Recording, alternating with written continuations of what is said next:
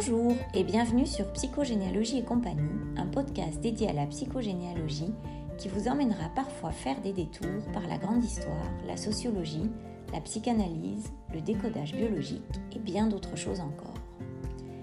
Je suis psychogénéalogiste et j'ai eu envie, à travers ce podcast, de partager avec vous cette passion qui m'habite depuis longtemps, ainsi que de vous faire découvrir la psychogénéalogie telle que je la pratique aujourd'hui. Dans ce podcast, je vous raconterai aussi des histoires, des histoires de famille, des histoires de répétition, mais aussi des histoires de guérison, issues de mes séances, avec l'accord des consultants bien sûr, mais aussi issues des nombreux ouvrages publiés autour de la psychogénéalogie. Ce premier podcast est bien évidemment dédié à répondre à une question fondamentale. Mais qu'est-ce donc que la psychogénéalogie? Terme barbare, plutôt imprononçable et assez mal connu du grand public. Et pourtant, cette approche thérapeutique n'est pas neuve, puisqu'elle a vu le jour au début des années 80 au sein de deux mouvements parallèles qui en revendiquent d'ailleurs tous deux la paternité. Chef de file du premier mouvement, Anne Ancelin Schutzenberger, la pionnière de la psychogénéalogie, est une psychothérapeute française rendue célèbre par son ouvrage Aïe mes aïeux, paru en 1993. C'est dans ce best-seller qu'elle a détaillé les fondements de sa pratique, qui s'inspire des travaux de Jung sur l'inconscient collectif, de Moreno sur l'inconscient familial, d'Abraham et Maria Torok sur les fantômes transgénérationnels et d'Ivan Bozormeni sur les loyautés familiales. On trouve aux côtés d'Anne Ancelin les célèbres psychanalystes Boris Cyrulnik et Serge Tisseron, ainsi que le sociologue Vincent de Gauljac. Dans le même temps, en France également, Alessandro Jodorowsky, artiste, réalisateur, essayiste et romancier chilien, développe son approche de la psychogénéalogie, qui repose notamment sur la libération de la mémoire familiale par les actes psychomagiques. J'y reviendrai dans un futur podcast. Dans son ouvrage intitulé La famille, un trésor, un piège, coécrit avec Marianne Costa, paru en 2011, il détaille son approche sous le terme de métagénéalogie. Voilà pour les querelles de clocher. Pour ma part, je considère que les deux approches ont leur intérêt. Celle d'Anne Ancelin a le mérite de reposer sur des recherches statistiques et des bases théoriques très solides, et celle de Jodorowsky nous invite à faire appel à notre intuition et à notre créativité dans notre approche de l'arbre généalogique.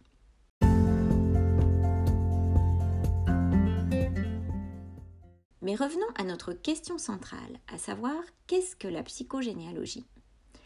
C'est une approche thérapeutique qui repose sur le constat que nous portons tous en nous l'héritage psycho-émotionnel des générations qui nous ont précédés, et que c'est en nous libérant de cet héritage, en brisant ces liens invisibles, que nous pouvons vraiment devenir nous-mêmes. Pour reprendre les mots de Vincent de Goljac, nous sommes tous le produit d'une histoire dont nous cherchons à devenir le sujet. Une partie de cet héritage familial est relativement visible. Ce sont les valeurs, les façons de faire, la culture de notre famille. Cette partie est assez facilement identifiable. Et si vous prenez le temps de réfléchir à ce que votre famille vous a transmis, qui impacte votre vie aujourd'hui, vous pourrez facilement trouver les premières réponses. Mais une partie de ce qui nous est transmis est plus invisible, et c'est bien là tout l'objet de la psychogénéalogie. C'est un ensemble de croyances et de ressentis liés au vécu de la famille, qui transitent dans l'inconscient familial et que nous portons sans même nous en rendre compte, parce que ces ressentis ou ces croyances ne sont pas exprimés. Ce poids familial peut influencer nos choix dans notre vie d'adulte, ou plus grave, générer des blocages, des situations d'auto-sabotage, ou se manifester au travers de symptômes psychiques ou physiques. Pour vous donner quelques exemples, les troubles du sommeil peuvent être en lien avec des deuils non faits, les difficultés d'apprentissage avec des secrets de famille, les troubles de la fécondité peuvent être mis en lien avec des grossesses complexes ou des enfants morts-nés dans les générations précédentes. Les échecs à répétition les colères inexpliquées ainsi que les phobies peuvent avoir des origines transgénérationnelles. L'objectif de la psychogénéalogie va être d'identifier cet héritage et de comprendre en quoi il est agissant en nous aujourd'hui et de nous en libérer.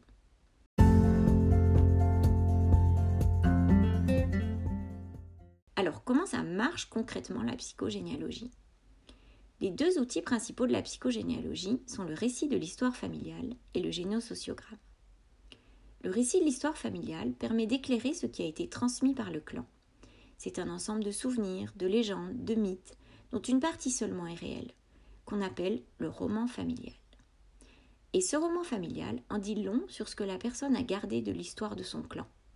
Les personnes qui l'ont marqué, celles avec lesquelles elle se sent en lien, même si parfois elle ne les a pas connues. C'est aussi dans les vides et les blancs de ce roman familial que la psychogénéalogie ira chercher les héritages secrets. Le deuxième outil de la psychogénéalogie, le génosociogramme, est un arbre généalogique construit sur 3 à 5 générations, incluant les dates de naissance, les dates de décès, les causes de décès, les dates de mariage, les métiers, les grands événements et les grands traumas de la famille. L'analyse du génosociogramme permet d'identifier les répétitions de schémas sur plusieurs générations, de faire des liens entre des événements qui ont lieu aux mêmes dates ou au même âge sur plusieurs générations.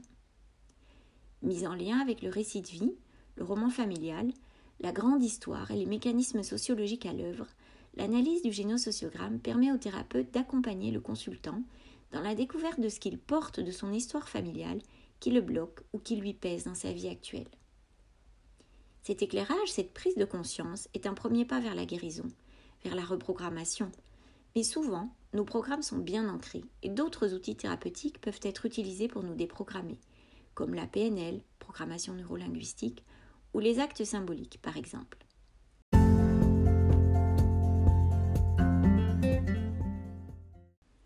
Mais alors finalement, à qui s'adresse la psychogénéalogie?